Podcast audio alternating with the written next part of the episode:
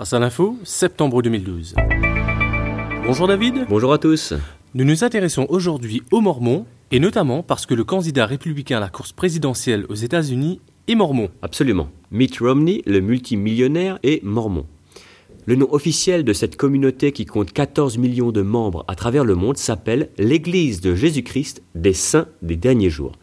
Et pourquoi l'Église des saints des derniers jours, David? Alors parce que la Bible dit que Jésus viendra chercher son Église composée de tous ses saints dans les derniers jours. Les Mormons pensent donc être cette dernière Église que Jésus viendra chercher, d'où le nom.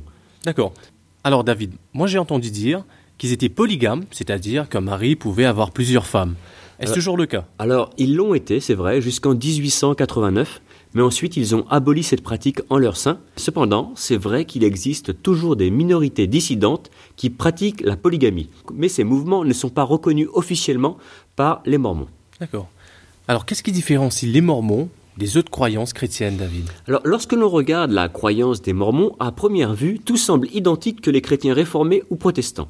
Mais quand on y regarde de plus près, il y a une différence très caractéristique qui différencie les Mormons de tous les autres mouvements du protestantisme. Alors, avant de s'intéresser à cette différence, qu'entendez-vous par mouvement protestant? Eh bien, les mouvements protestants regroupent les luthériens, les calvinistes, les évangéliques, les pentecôtistes, les méthodistes, les baptistes, les adventistes. Ça fait beaucoup, hein Oui, etc. Il y en a plein, mais tous ces mouvements sont regroupés sous l'appellation protestant. Ils ont tous un point commun, et qui est central, et que la Bible est leur unique livre de référence. Tous les mouvements qui proviennent du protestantisme sont issus de l'interprétation de la Bible, mais aucun de ces mouvements ne remet en cause ni l'autorité, ni l'unicité, ni la divinité de la Bible. Alors que les Mormons n'ont pas que la Bible, ils ont un livre supplémentaire. Et c'est là la grosse différence. Ce livre s'appelle le livre des Mormons. Alors, que recèle ce livre, David? Alors, Joseph Smith, le fondateur des Mormons, affirme avoir vu l'apparition d'un ange lui indiquant où se trouvaient cachées des plaques sur lesquelles un prophète dénommé Mormon, aurait écrit des révélations. Joseph Smith aurait alors trouvé ces plaques, les aurait interprétées et aurait alors publié les textes, créant ainsi le livre des Mormons en 1830.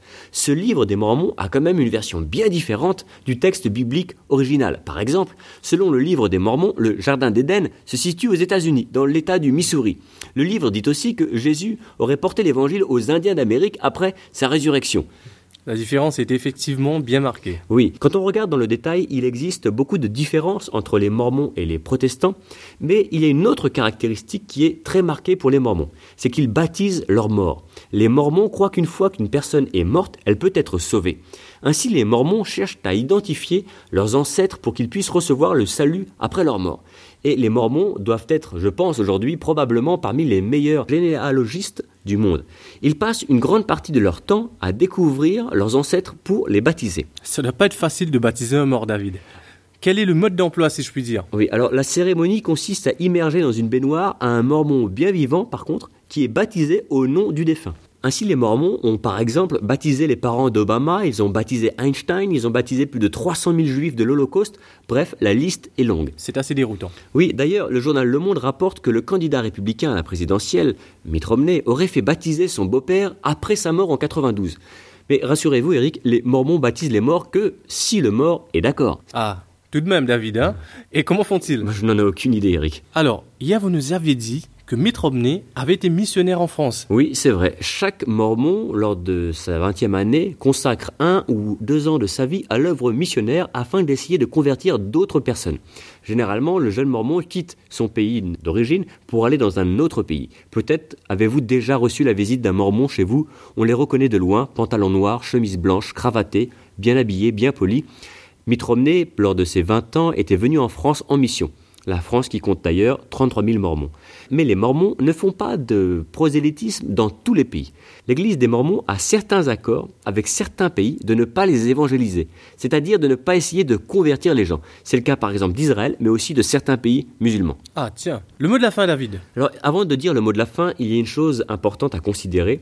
Les mormons sont très proches de la communauté juive, beaucoup plus que peuvent l'être des communautés protestantes. J'en veux pour preuve les paroles de David Ben Gourion, le fondateur de l'État d'Israël en 1948. Il était Premier ministre à l'époque et il avait dit Il n'y a aucun peuple qui comprend mieux les Juifs que les Mormons. Quant à Mitt Romney, il reconnaît clairement et sans détour que Jérusalem est la capitale d'Israël, ce qui n'est pas le cas d'Obama. Tout ça pour dire que les Mormons se sentent très proches des Juifs. Enfin, pour terminer, il reste un étrange parallèle entre Joseph Smith, le fondateur des Mormons, et Mitt Romney, candidat à l'élection présidentielle aux États-Unis. Ah oui? Eh bien, figurez-vous que le fondateur des Mormons était lui aussi, à son époque, candidat à l'élection présidentielle américaine, mais il fut assassiné six mois après avoir annoncé sa candidature. Une chose est sûre, et qu'il n'y a aucun doute pour qui voteront les 6 millions de Mormons américains. C'est évident. Merci David. Retrouvez l'actualité du jour sur www.facealinfo.com.